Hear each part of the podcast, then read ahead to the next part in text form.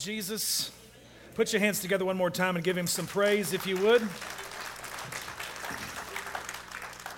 Could I impose on somebody to bring me a little bottle of water from the back? I'd sure appreciate that. Thank you. it's a little tickle in the throat this morning. I'd like, if you would, to go ahead and let's stand one more time. I know you've gotten comfortable, but we have three little short, singular verses for our message text today as we finish this series. Thank you, sweetheart. I will drink after you any day. Thank you. a little tickle here. Thanks. Let's look at Ezekiel chapter 22 and verse 30. Let's read together. And I sought for a man among them that should make up the hedge and stand in the gap before me in the land, that I should not destroy it. But I found none. Move with me, if you would, please, to 1 Timothy chapter 1. I'm sorry, chapter 2. I, I looked at it wrong. Chapter 2 and verse 5. And this is the man who God finds to stand in the gap. Let's read together.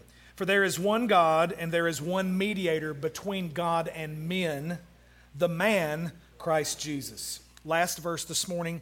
This one is a commentary on not only what Jesus did at the cross as the gap man, filling in the breach, standing in the gap between heaven and earth, being suspended on the cross, but this shows what he is currently and presently doing right now. Uh, Hebrews chapter 7, verse 25.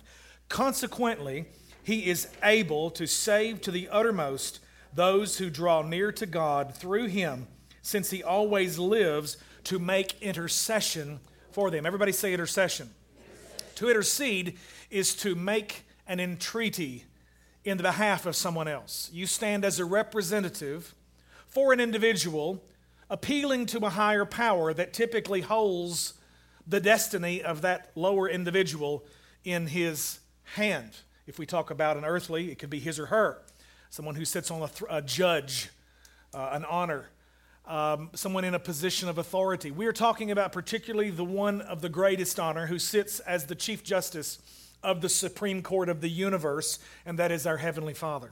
So, this morning, if you would bow your heads with me, please, for a word of prayer, and let's ask God to bless this. Father, we thank you that your presence is already here this morning in so many ways.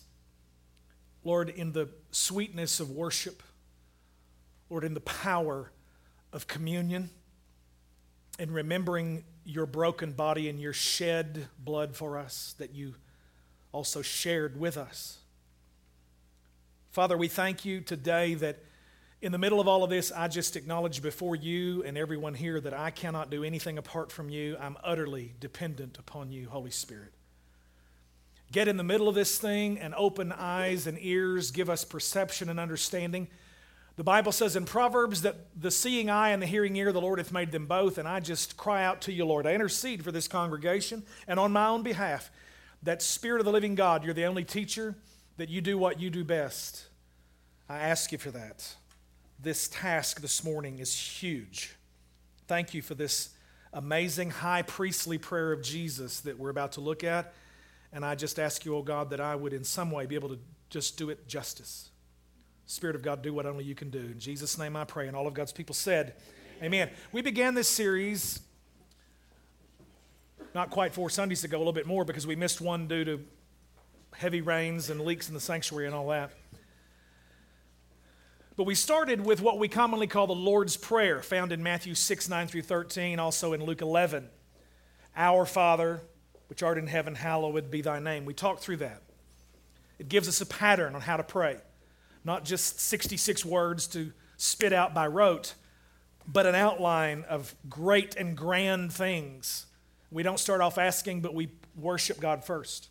Second week, we picked up, and Pastor Haley did an amazing job giving us a glimpse at what Jesus had to say about prayer that's prayed by the overly religious person and the person that just knows he's a sinner. Uh, this series called Red Letter Prayers is to give us a, a, a big picture glimpse at what Jesus says about prayer so that we can learn to start this year as disciples of Christ to do what God said to do. When you pray, say, and you begin to lift up the things that God says that if we pray according to His will, then we will have the petitions that we've desired of Him. If we pray according to His will, you don't have to worry about your prayer being answered. First of all, God never leaves prayers unanswered, He just may not give you the answer that you want. God, God will give you a red light, which means stop, no. He'll give you a, a caution light, which means no, wait, it's, it's, it's there, but this is not the time yet, so just slow down, hang on, be patient. Or he'll give you a full green light that says go ahead. So God always answers prayer. Just may not be the answer that you thought you needed to hear. And many times when it's not, it's because God is holding something in I, I, I, believe in the wings, so to speak, to use a theatrical term, in the, in the, on the edges. He's holding something that you have not yet seen, that according to his purposes is going to be something greater than. Many times I want to tell you this the greatest blessing that God has ever done for me is not answering some of the prayers that I have prayed. Now, some of you might know what I'm talking about. But some of the greatest things that God has ever done is holding back and not giving me the answer that I thought I was supposed to have in order to reveal a greater blessing that was according to His will. So we moved from the Lord's Prayer, which is really the disciples' prayer technically, and Haley picked up the next week and showed us what Jesus had to say about two different people praying. And it's the typical view of the Pharisee, the one who knows all the right words, dresses the right way, he's accepted among the quote, religious culture. He's the, the Christian professional. At this time, he's the obvious Jewish Pharisee in that context. But really Jesus says, I didn't even pay. The Father doesn't even hear that guy because he's not praying out of a heart of genuineness. And there is a Pharisee who's standing in the temple and he is basically doing it to be seen in, of men and he's doing it for the show. And there's a sinner who quietly smites his breast and says, Oh God, forgive me, a sinner. And the Bible says that's the one that God paid attention to and answered his prayer. So it's not about some kind of religious performance, it's not about wordiness or theological concepts or knowing a Greek word or a, or, or, or a Hebrew idea. It's not about being able to put it in the most beautiful King James, Shakespearean, Elizabethan, however you want to describe it, English. It really comes out of just flowing out of a heart of honesty and integrity, not being in denial about your junk. Because everybody in the room's got some junk. Look at your neighbor say, I've got some junk. So you thought I was going to tell you to tell them you've got some junk, but let's just, just be real and say, I, I, I got some baggage that I carried in, and there's some things in it I really rather you not even know anything about. If we're honest, if we're telling the truth, and we're not playing Sunday go to meet meeting church games, everybody in here is still in process. T.D. Jakes said it this way. He said, It amazes me that while God is still in the process of transforming me, He has called me to be a messenger of that very gospel of transformation, which means I'm declaring something that's not even yet finished in myself. So, knowing that, I, I move and operate from a place of grace. Pastor Jeremy picked up the next week and he gave us beautiful understanding of John chapter 9, where Jesus says, Father, I've come to this hour and my soul is troubled. I'm vexed. Many of us don't ever think about Jesus being in that kind of place, but he knew what was before him. He knew, the, he knew the road that was ahead. This was in John 12, and he was about to spend some very intense time with his disciples, pouring into them concerning the coming Comforter, the Holy Spirit that would come and descend upon them and fill them from the inside out once he had fulfilled the calling that was upon him. He was headed to the cross, and he says, Father, I've come to this hour, and should I say, Remove this cup from me? And he says, No, it's for this very reason that I was born and I came to this hour. Father, glorify your name. Pastor Jeremy showed us that even Jesus himself knows what it means to be grief stricken and, and in a place of having your soul troubled and vexed, and that he gave us an example of what it means to cry out to God in pure honesty in those places. And this morning, it is my privilege and it is an overwhelming challenge to try to bring to you this other grand passage of Scripture, which really technically is the Lord's Prayer. If you have a Bible in front of you, it shows at the heading in some of them, it will say the high priestly prayer of Jesus Christ in John 17. This morning, I want to take just a couple of minutes to give you an illustration on how I'm going to do this and why I'm doing it. 1979, I graduated high school, West Memphis, Arkansas, and went to the fall, went to Arkansas State University uh, in the business college. And I pledged a fraternity. I pledged Tau Kappa Epsilon. And the reason that I did, I got a bid from a couple of different ones, but I did this one because I'd made friends with a bunch of the guys in the fraternity that actually loved Jesus with all their hearts. It was a crazy thing. You always think of Greek society, of fraternity, sorority, just being a bunch of hedonistic teenagers that are totally, completely immoderate in, no, in any kind of way, in every kind of way, rather and, and, and you know, sex, drugs, and rock and roll and all this kind of stuff. But out of the hundred that were members of this fraternity, 30 of them literally had had a real experience of being born again. There'd been a revival on campus that was moving in and throughout the sororities and Bible studies going on all over the places, all hours of the day and night in dorm rooms. And the number of the churches in the city had been touched by the presence of the Holy Spirit. The charismatic movement had come in the 1970s and, and, it had hit the Methodist Church big time, and folks at Central Baptist and, and, and the Catholic Church. A number of folks had really, truly been born again and filled with the baptism of the Holy Spirit, and it was rocking the city, baby. And I'm telling you, we had a time. We were, we were having prayer meetings and get togethers, and, and there were so many people that loved Jesus in that fraternity, they had to make sure they had a great big stockpile of soft drinks for everybody who at that time was committed to not doing the whole drunk, dr- get drunk binge kind of drinking thing that typically college students do. And so we, we, saw the move of God touch the university. I met my wife there, and we became friends and started seeing each other. And a few years later, got married. We're 28 years into it now, so I think it's going to last. Where is she? I thought it was going to last. and I love you, baby, wherever you are. Um, and so we got married. Well, back to the first year, first semester, I befriended a young guy who was from Zenith, Missouri, and whose family was in the crop dusting business. And Rick had his own plane. It was a little single crop duster plane. And he said, Mike, I want to take you up in the plane and just let you see Jonesboro from up in the air. And I, you know, I'd flown on a jet before, but uh, a little single plane where bugs are hitting me in the face and I'm right behind him and he's saying, whatever you do, don't put your feet on those pedals down there. And I'm going, huh? So we went to the airstrip, drove out there at the time, which not much of an airport in Jonesboro, and we got in our, my car and drove out there, and then we got in his plane, and we're taking up, and I'm white knuckling it, baby, and I'm calling on Jesus. And, and he, he does some stunts. He actually did a turnover, and he said, You know, don't let go. You got your seatbelt on, right? Well, he flew me all over Jonesboro, and he says, There's the mall, and there's Caraway Boulevard, and as we fly, over, there's Stadium, and there's the university, and we flew on out there, and there's, there's St. Bernard's Hospital, and oh, out to the edge of the city, and there's the convent, the, the Catholic sisters, the nuns. And, and so he shows me all these landmarks, and we, we fly back toward town as we're heading to the airport, and down there is the mall. And I'm thinking about how, when I'm looking at it from this big, huge flyover position, that I'm seeing things that you can't see when you're on the ground. I'm thinking about there's the mall, and I know that there are several dozen stores in that mall, which I can on two feet walk into and see all kinds of products, treasures, so to speak, that are in every one of those stores. But I, am up in the air, you know, several hundred feet, and I'm looking down and I'm seeing this polygon, this multi sided, squared off kind of a thing called the Indian Mall at the time.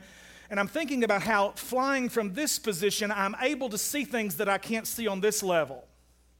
Now, I can walk into that mall and I can spend time, literally days on end, walking in and out of all those stores, looking at all the products and buying some and shopping and spending a lot of time.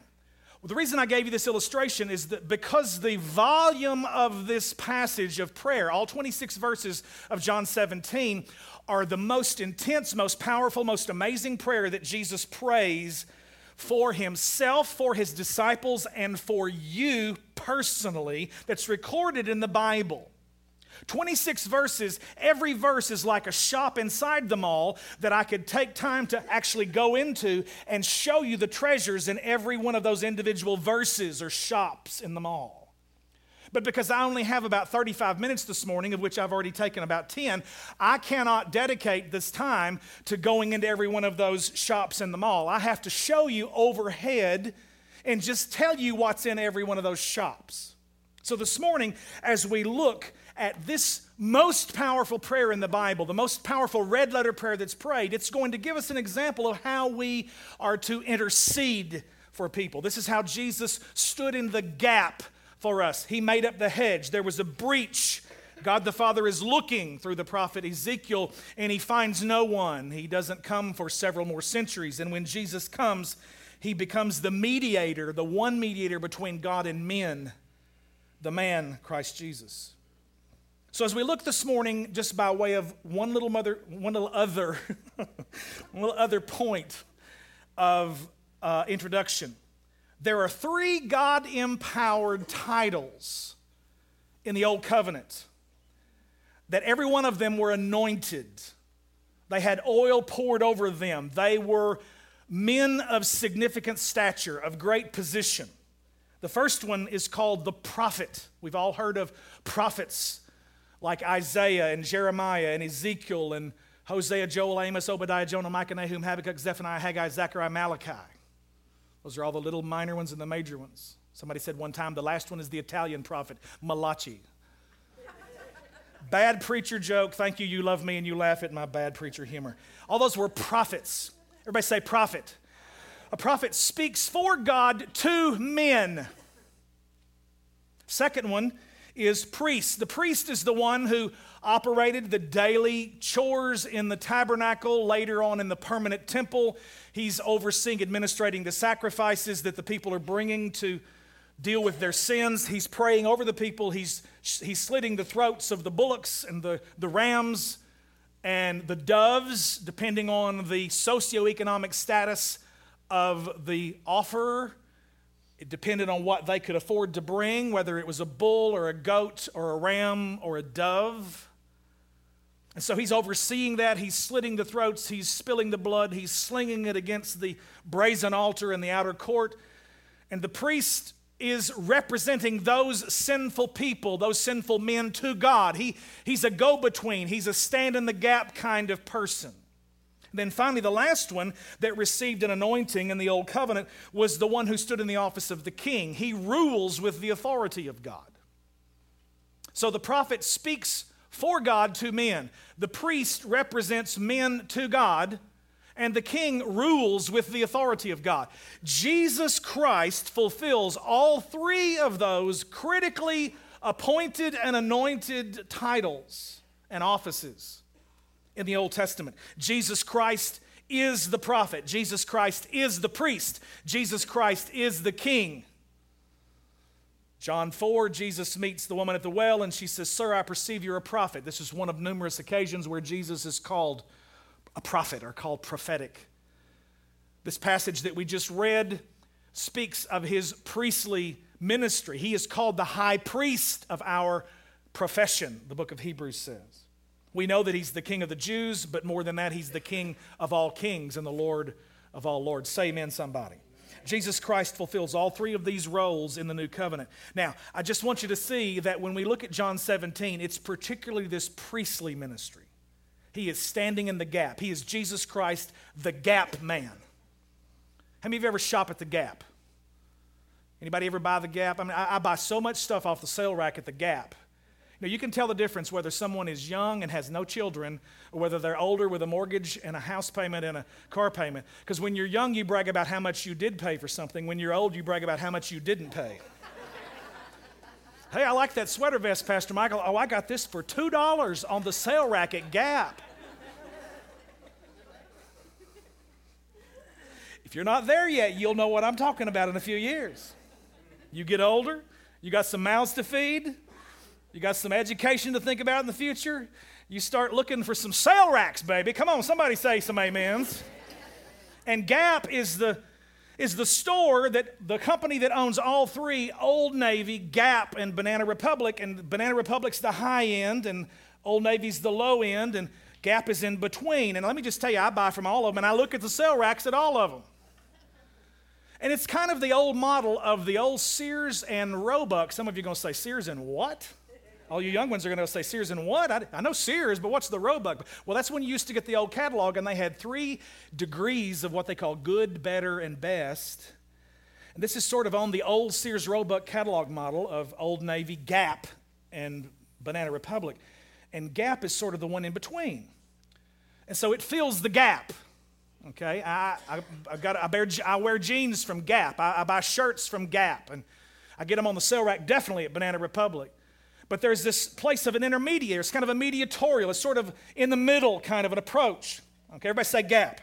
So Jesus is the gap man. He's filling the gap in John 17. We have three principles that I want to give you, and it's going to be GAP. I'll just go ahead, you can fill them in right now. Point number one Jesus prays for the glory of God because the work is finished. Glory is the G in gap. He prays a gap prayer here. And all about this whole first section. There are three sections, verses 1 through 5, he prays for himself.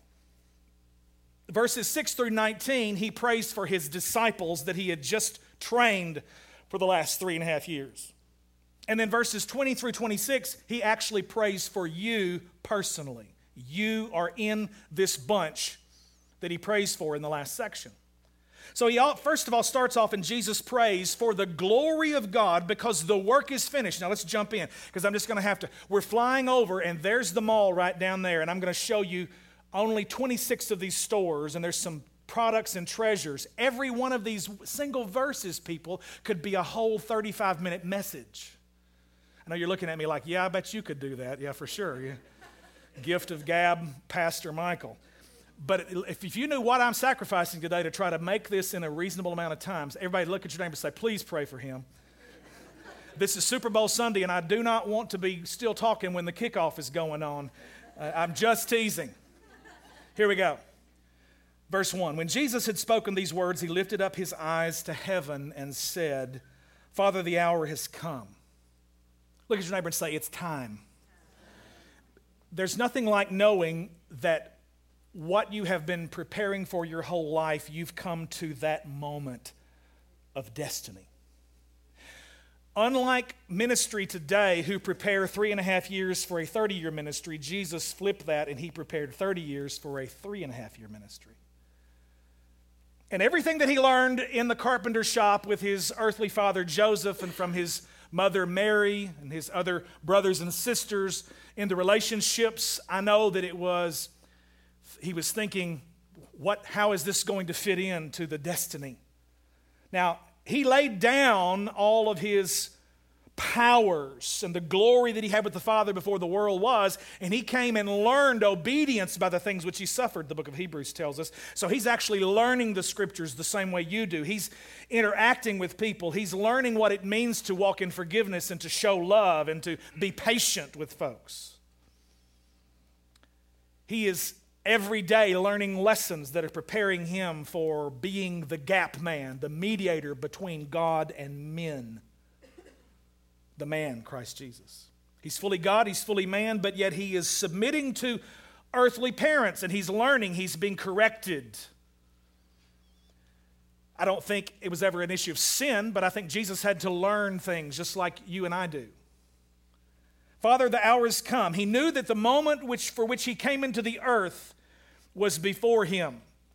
He prayed John 17, and just three breaths after this is finished, the Roman soldiers show up, and Judas kisses him. And the unraveling of the whole plot starts to take place with multiple trials through the night. And then Good Friday is revealed with the Lamb of God who took away the sins of the world, being suspended between heaven and earth, the gap man, making up the gap between heaven and earth. And he says, Father, my time has come. The hour is here. Glorify your Son, that the Son may glorify you. He prays for the glory of God, the, the presence, the, the, the fulfillment of the purpose of God to be revealed. In verse 2, he says, Since you have given him authority all over, over all flesh, to give eternal life to all whom you have given him. Everybody say eternal life. Greek word zoe, very different from bios, biological life. Biology, from that same Greek word, logos is the word or the study or the account of, bios meaning life. So your biological life is bios, but the God kind of life is zoe.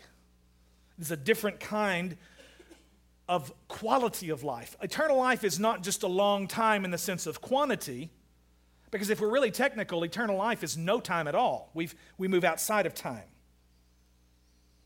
Now, see if you can get your brain around that. But eternal life is not just quantity, but it's quality of life right now. And it means that on this side of the eternal state, on this side of heaven, you have the quality of the life of God living on the inside of you, and it is eternal. If you can lose it, then it was temporary in the first place.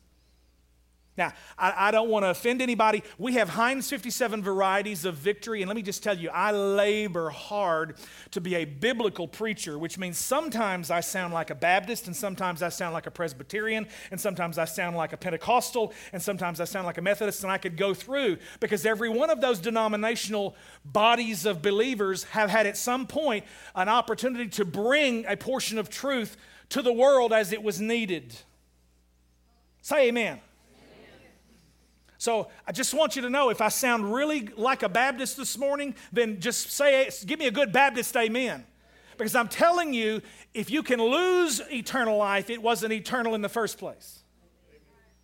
There is security, there is assurance of salvation.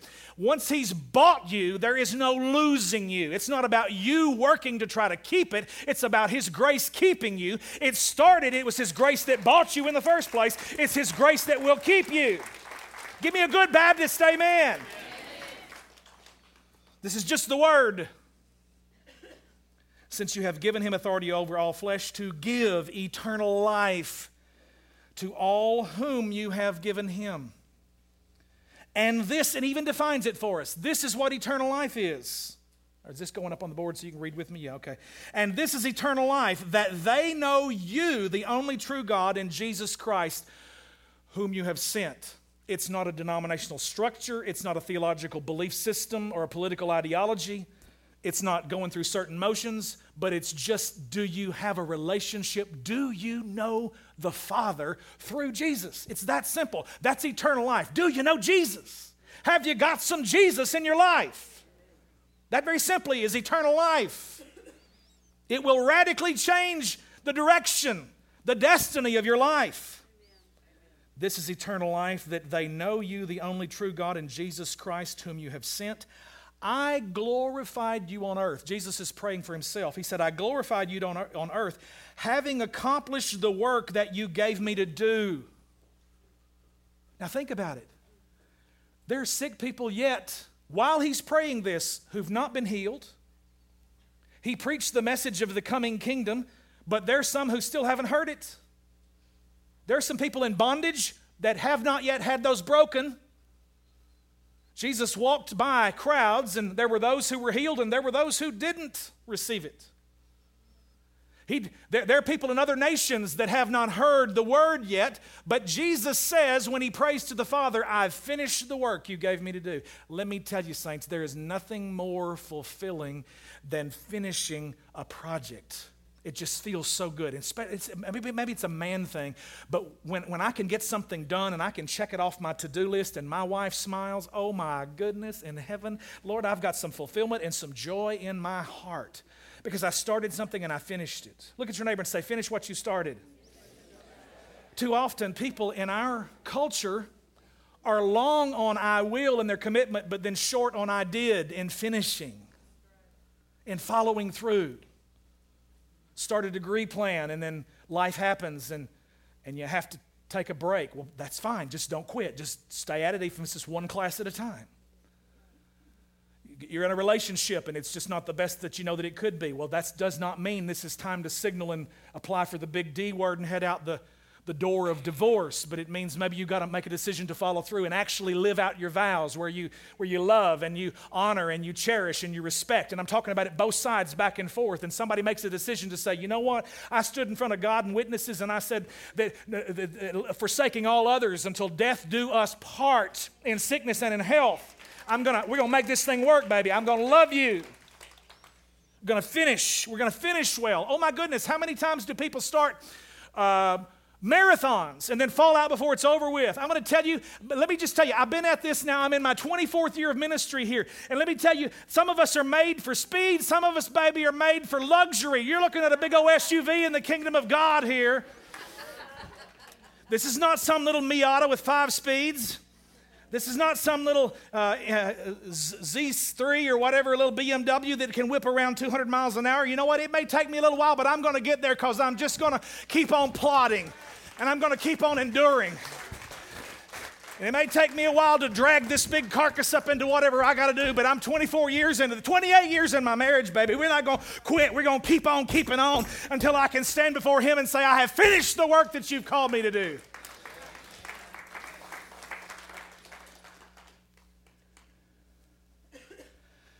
I glorified you on earth, having accomplished the work that you gave me to do. And now, Father, glorify me in your own presence with the glory that I had with you before the world existed. I'm about to bring this blood I'm going to shed. And I'm bringing it with me, Father, to the heavenly tabernacle. I'm going to pour it on the heavenly altar. And the sacrifice is going to make up the gap.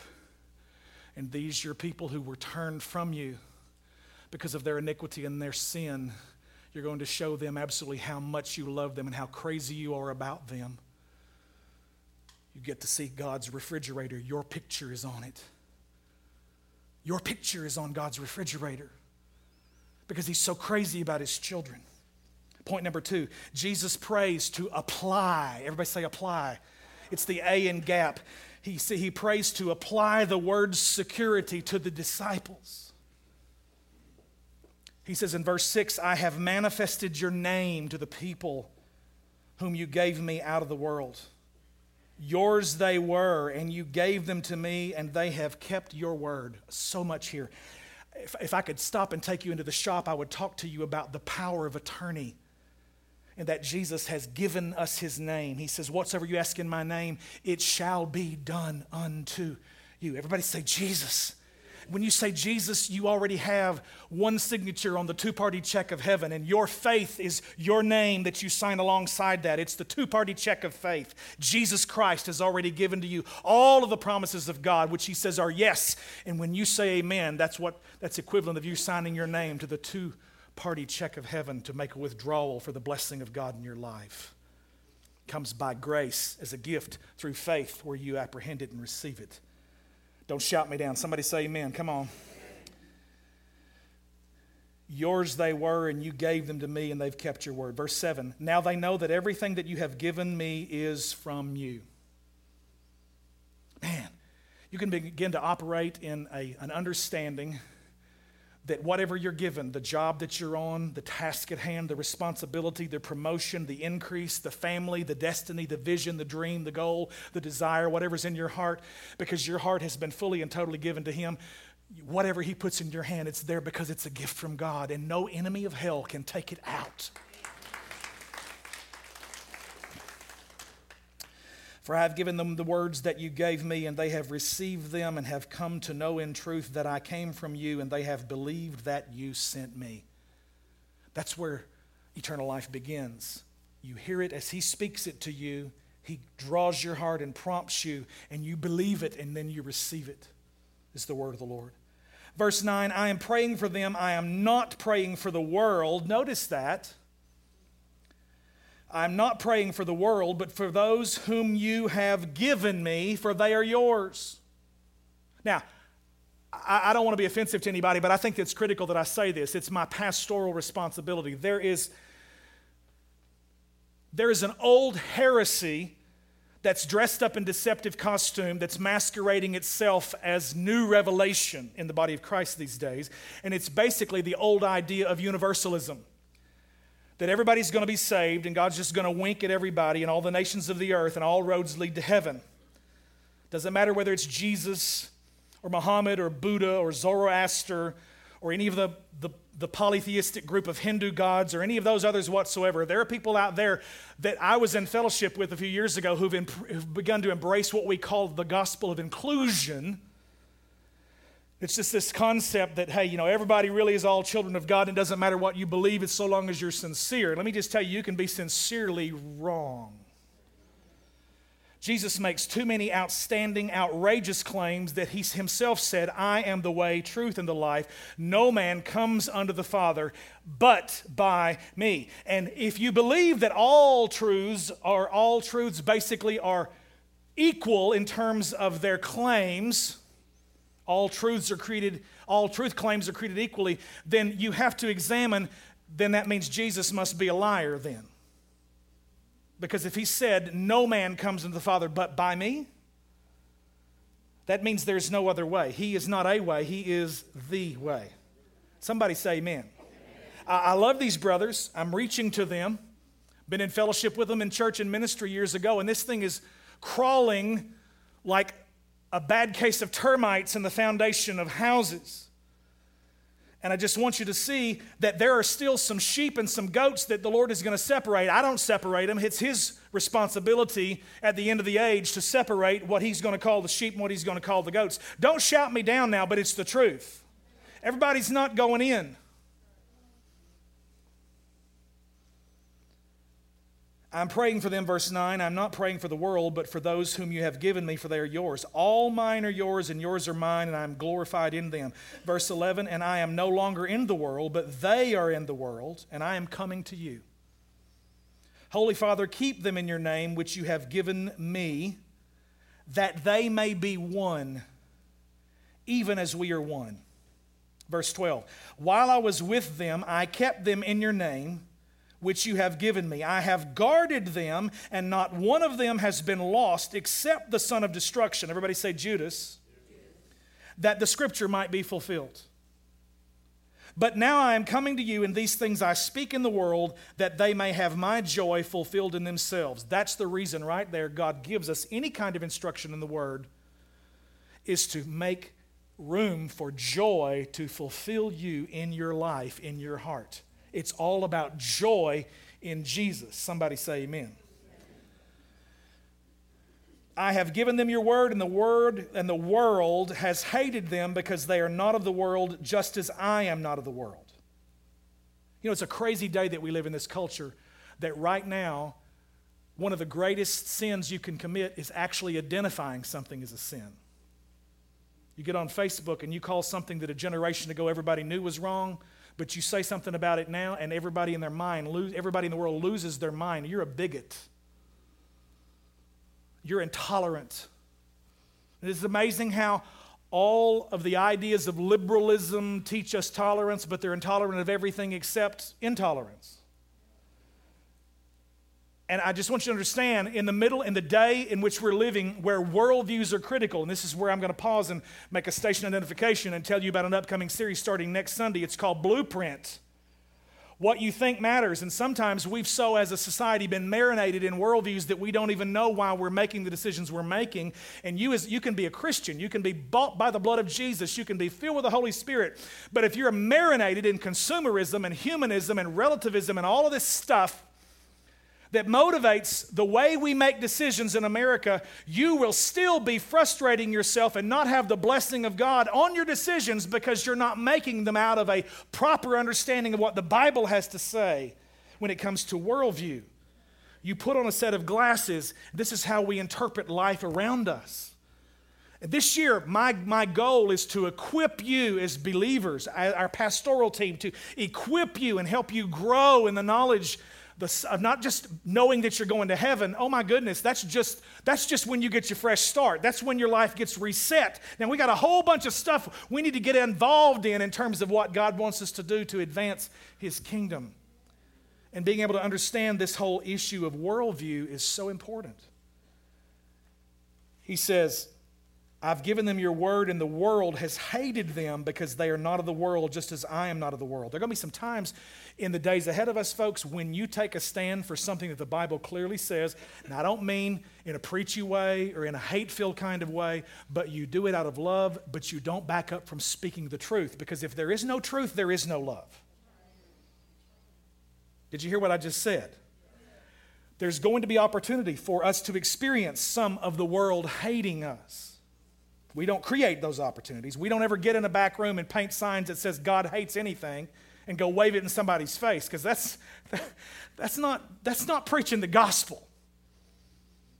Uh, you know who I'm talking about? I'm talking about Westboro Baptist Church that paints all those signs from Kansas and they go visit all of these funerals for these poor soldiers that are dying and they paint all these God hates fags signs because they don't agree with the current stand of the military in terms of the don't ask, don't tell policy is no longer. And I don't want to stop and get too political here, but let me tell you something.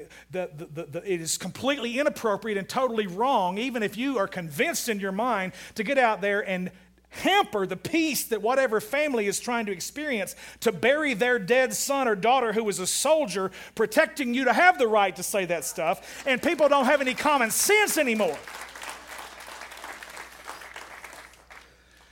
Okay, I'm off my soapbox now. Let me get back to the word.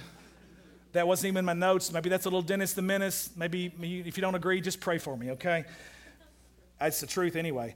Um, number 15, verse 15. I do not ask that you take them out of the world, but that you keep them from the evil one. That one right there, that one line right there is enough to throw a cog into the machinery of escapism that has gripped the church for the last hundred years, with making the blessed hope of the coming of the Lord become the false hope of something that's going to snatch you out of here. Let me just tell you right now I believe Jesus Christ is coming back to this planet in his physical flesh body. I don't believe the church is going anywhere. I believe we're going to go up in the air and meet him like a dignitary and come right back down. You know what? Well, what about heaven? Well, what about Granny? Let me tell you, the Bible says in Jude, the Lord comes with ten thousands of his saints. Hang on, Granny's coming back with Jesus when he comes. Heaven is not someplace you're going to. Revelation 21 says, Behold, I, John, saw the holy city coming down out of heaven from God to earth. You're not going up to it, it's coming down to you. And heaven and earth will become one because the gap man is hung between heaven and earth and brought them into unity in the spirit of which now we are still walking in the time of the between the now and the not yet. The kingdom is, and yet the kingdom of God is still coming. It is not yet fully here. Are you hearing me this morning? Now, don't anybody go out of here and say, Pastor Michael doesn't believe in the second coming. I believe in the coming of the Lord. I just don't believe in the departure of the saints. This one verse right here throws a, a, a, cog into that whole machinery anyway. I do not ask that you take them out of the world, but that you keep them from the evil one. They are not of the world, just as I am not of the world. Verse 17 Sanctify them in the truth, your word is truth. As you sent me into the world, so I have sent them into the world, and for their sake I consecrate myself, that they also may be sanctified in truth. Everybody say sanctified. You need to be in the Bible every day, folks. This is, you know, I'm not trying to put a great big, huge burden on your back, but if it's just a couple of verses every day, get the word of truth down into your heart. Feed, eat off the manna of heaven. Hide the word of the Lord in your heart, the Bible says, so that you might not sin against the Lord. Psalm 119, verse 11. All scripture is God breathed and given by inspiration of God, profitable for teaching, instruction, correction, training in righteousness, that the people of God, the man of God, may be thoroughly furnished, equipped for every good work. You need to be in the Word. Listen to me. Hear me. If this is the only spiritual meal you've had all week long, you've been starving yourself, and a 30 minute little sit down meal with me is not going to make you be the strong man or woman of God He's called you to be. Don't patty cake. Praise God. Come on, if you're going to do it.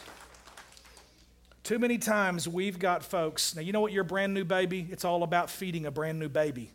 You put a bottle in his or her mouth, you set him at the table. But even the little youngest child at five, six, seven months old desires to pick up the spoon and start to become a self feeder. Don't be 20 years old in your walk still expecting somebody to feed you. Look at your neighbor and say, It's time to grow up. Maturity is about being a self feeder. Let me tell you something. Uh, you, you want to know where I really have church all week long? Every morning at about 5:30, 6 o'clock with my coffee and a little bit of worship music, and I'm sitting in my sunroom and I'm looking out over my patio and I'm hearing the water flow in the little pond back there, and, and I'm in the presence of Jesus. That's where I have church. When I come in here, this is work. Now, you might have church. I hope you're blessed by it. But let me tell you something. If I haven't been in the presence of God every day, all week long, eating, drinking, getting encouraged, getting strengthened, getting filled up, I wouldn't have anything to say when I did walk in here on Sunday morning. And if we could grow up a little bit and stop just thinking, well, I got to go like to the filling station, I got to get my tank full on Sunday. You know what? If you'd be topping that thing off every day in your own personal prayer time and a devotional time and in the Word, you would come in here with a tank so full you'd spill off over on somebody else. Help me, Holy Ghost, to finish this. Mm. Last section. Are you getting anything out of this today? Number three, Jesus prays to perfect the unity of believers so that the world may know. He's standing in the gap, he's interceding, he's praying in verses 1 through 5, the first section for himself. The middle section, verses 6 through 19, he's praying for his disciples. Then, Last section, he prays for you, you in 2013, you on the front row. You, Charlie Dabbs, who get in those patrol cars and you drive to hell bent, evil infested areas of town and you extend the order of the kingdom of God behind a badge and behind something that can stop them in the name of Jesus. Pray for this man. Pray for our firemen, our policemen, our officers. Because of them, we're able to live godly and quiet and peaceable lives in the kingdom of God. Why are y'all so quiet? Jesus prays to perfect the unity of believers so that the world may know. Verse 20 I do not ask for these only. Who are these? The disciples he's just prayed for, but also for those who will believe in me through their word. Peter preached.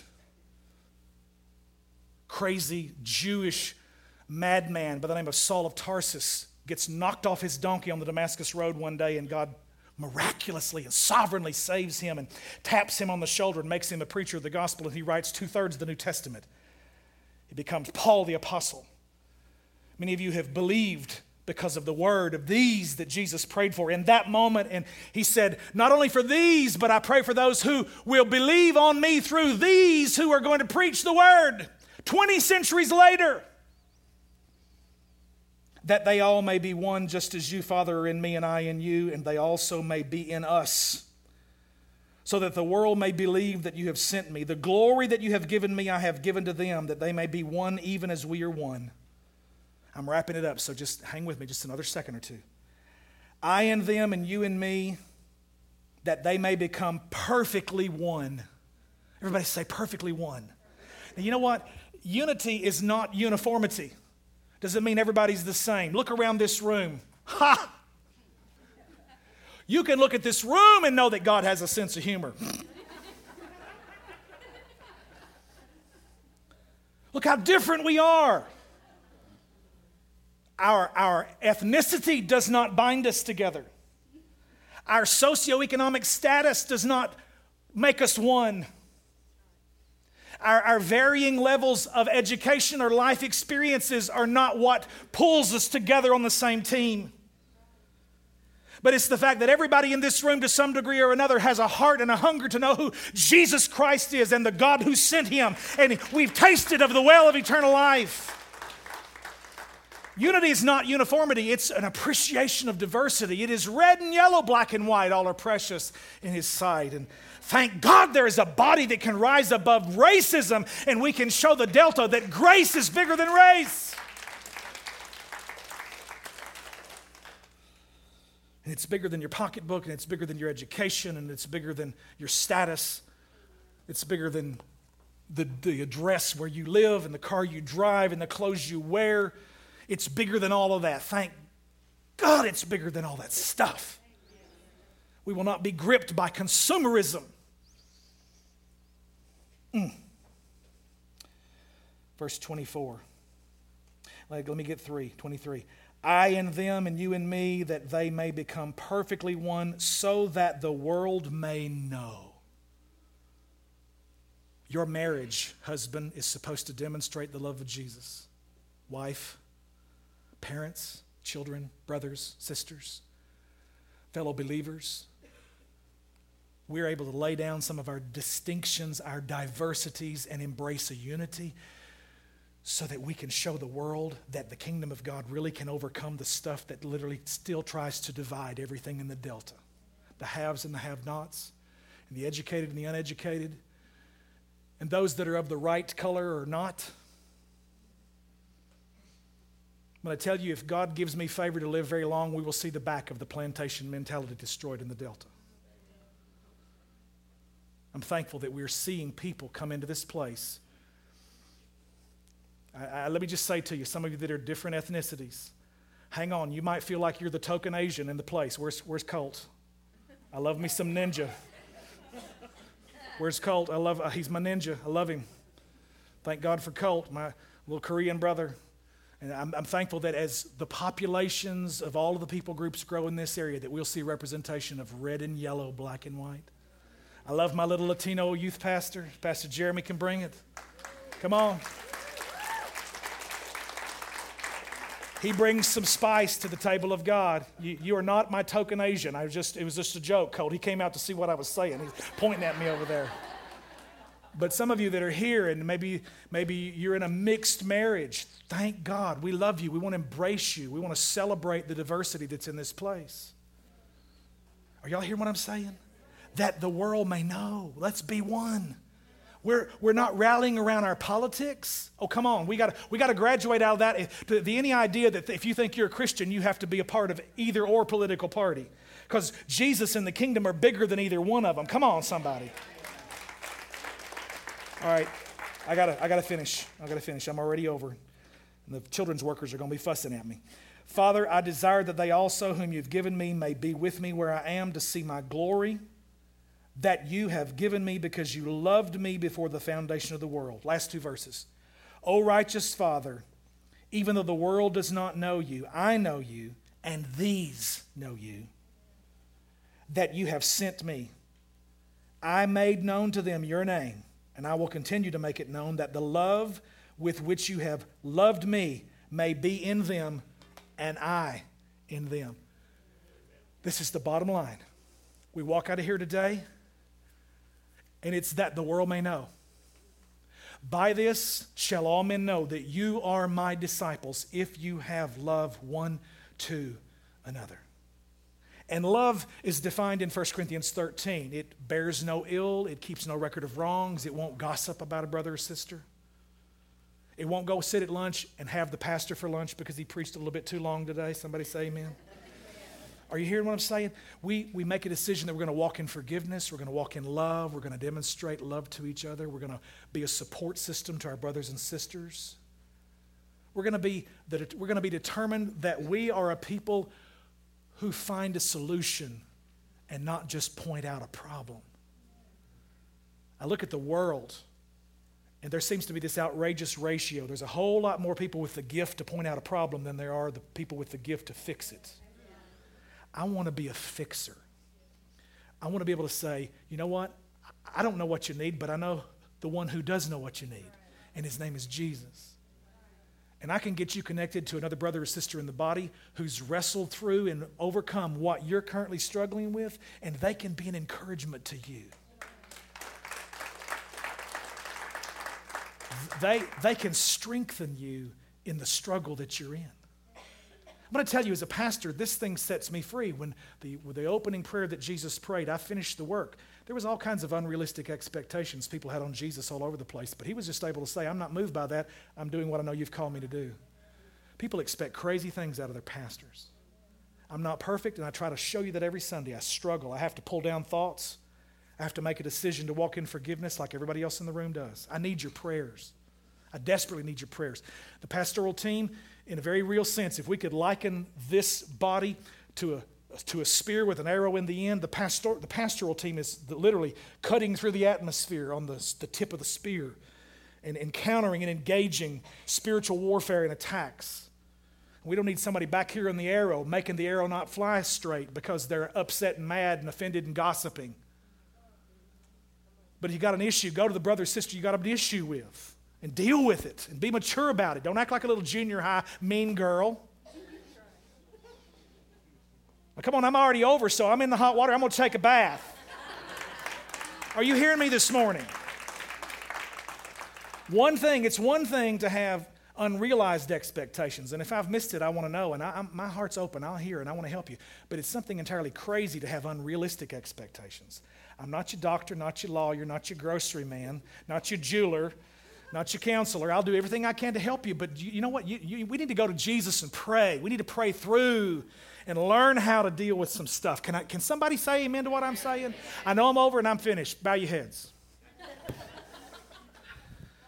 Jesus, thank you that you fill the gap that no man was ever found to fill. I thank you that You've given me the ability to pray and intercede and to stand in the gap for some things. But there's a lot of stuff I just can't be the gap man for. Jesus, that's you. And I, I, I want to point these people to the one who is the only real true gap man, the one mediator between God and men, the man Christ Jesus. Help me today. Help us, Spirit of God, in this last moment of this message as we close this morning. There are people here under the sound of my voice. The Spirit of God, the Holy Spirit, is tapping you on the shoulder right now, drawing you, saying, You are one of His. The Father loved you before the foundation of the world, and He's calling you. Jesus said Himself, This is eternal life, that you may know God and Jesus Christ, whom thou hast sent. Do you have him in your heart? Very simply, it's the answer to this question. It's either yes or no. He that has the Son has life. He that has not the Son has no life, and the wrath of God abides on him already. In the closing moment of this, a God man hung between heaven and earth became sin for us, for you, knew you by name 20 centuries before you were ever born because you were chosen in Him before the foundation of the world. And He's calling you this morning. He's calling you by name. He's calling His sheep by name, calling them out of the world. Every head bowed, every eye closed. Very simply, you can't earn it, you can't deserve it. The law of God stands in your way and it accuses every one of us. God's requirement is complete, perfect holiness. And I'm not good enough, and you're not good enough. And until we wake up and realize that we will try to live thinking we can earn it, and we will miss it. The only thing we can earn are the wages of sin, and that's death. God's not interested in paying you wages you earn. He wants to give you a gift that you merely receive by faith. The gift of God is eternal life through Jesus Christ our Lord. Every head bowed, every eye closed.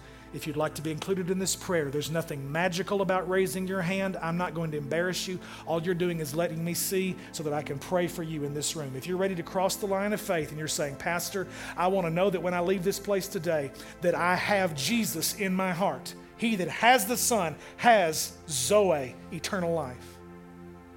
If that's you, slip up your hand. I want to pray for you. Yes, thank you. I see that one. Anybody else? Anyone else in the room? Yes, thank you for helping me in the back, Billy. There's another one over here. Anyone else? Father, in the name of Jesus, as we close this service this morning in these last moments, thank you that you hung suspended between heaven and earth and you died, taking the place, the substitute for every one of us. Lord, these this morning who've raised their hands, who said, I want to know Jesus. This is all you have to do. Say these three words, mean them from your heart Jesus, save me. Jesus, save us. Deliver us. Thank you that you touch my brother, my sister. Right now, we make the choice and we turn from our past and we turn to you. Come into my heart, Jesus. Just pray those words. Come into my heart, Jesus. Save me. Forgive my sin. Father, thank you now, by the power of the Holy Spirit, fill them with your presence, with the anointing. Come into them and abide and find your place of residence on the inside of my brother, my sister's heart. In the name of Jesus. Hallelujah. All the believers in the room this morning, every head still bowed, every eye still closed, just for one last second. You may be in that place where your soul is troubled, where you're vexed, where there are things that are uncertain before you, maybe a report that you received, maybe waiting on some news. God is big enough, He is strong enough. He may not always stop the storm, but He will get in the boat with you in the middle of the storm and ride it out. Believers, under the sound of my voice this morning, you're in a storm and you need some strength. You need to know that Jesus is in the boat. Just slip up your hand. I want to pray for you. I know there's several in the room. Father, in Jesus' name, you've seen these circumstances that I've known of this week and I'm praying for. I lift them up as well, and these that have lifted their hand. Jesus, thank you for believers in this room. The night you knelt and prayed this in Gethsemane, you prayed for these who would believe on their word. Touch my brothers and sisters, strengthen them, lift them up, and encourage them. Go before them this week, waiting for the news. We give you praise. Thank you that by and through you, everything is going to be all right. We give you honor and glory. All of God's people said, Amen. I know I'm just a little bit over this morning. If you would bring the